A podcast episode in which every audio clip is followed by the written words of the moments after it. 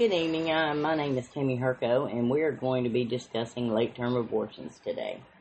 While doing research for late term abortions, I ran across several different articles published by several different news related events, and one of those was um, very interesting to read because they talked about how late term abortions were only 1.3% and of the abortions that were committed um, completed in the United States. When we looked at the when I went ahead and looked at it a little bit more, it the name of the article was actually called "Abortion is a Common Experience for U.S. Women." Despite dramatic declines in the rates. And this was published back on November the 22nd, 2017, by a private firm called Guttmacher Institute. And they received their information from a private study survey that they did, as well as a, the CDC public study.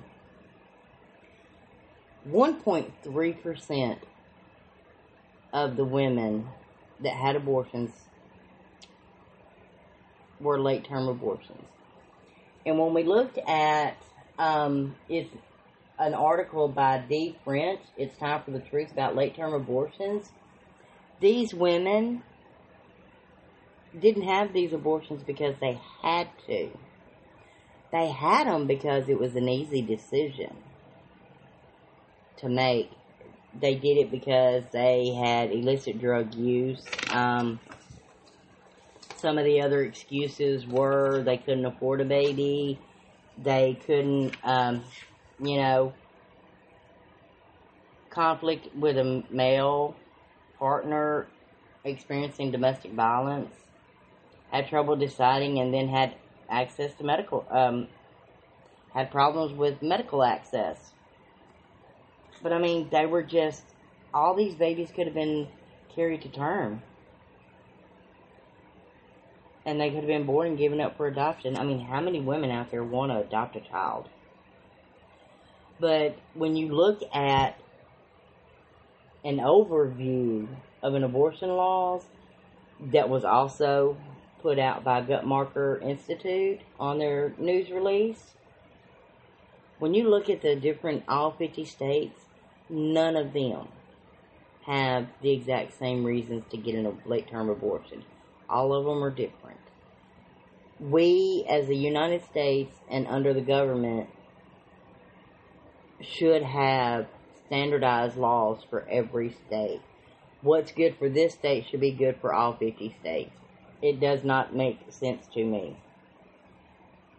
And then there's an article also that I read that U.S. abortion rates hit historic low, written by A.D. Garza, and it was published on the times.com back in November 21st, 2018. And Garza says um, that we've hit a historical low in abortions.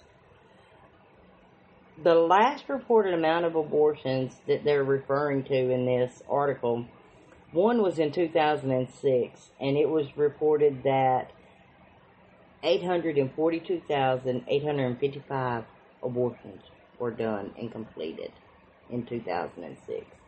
By 2015, that number had dropped to 638,169, according to the CDC, reported by Garza back in November of 2018. How can they say that's a good thing? How can they say that's a historical low?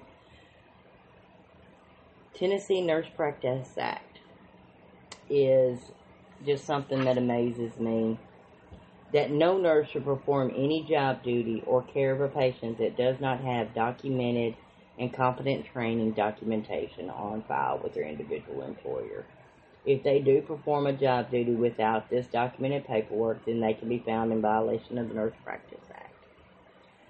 If a nurse can be found in violation for that, why can't people be found in violation for taking a baby's life before they're born? I guess that is a question I will never understand. Thank you.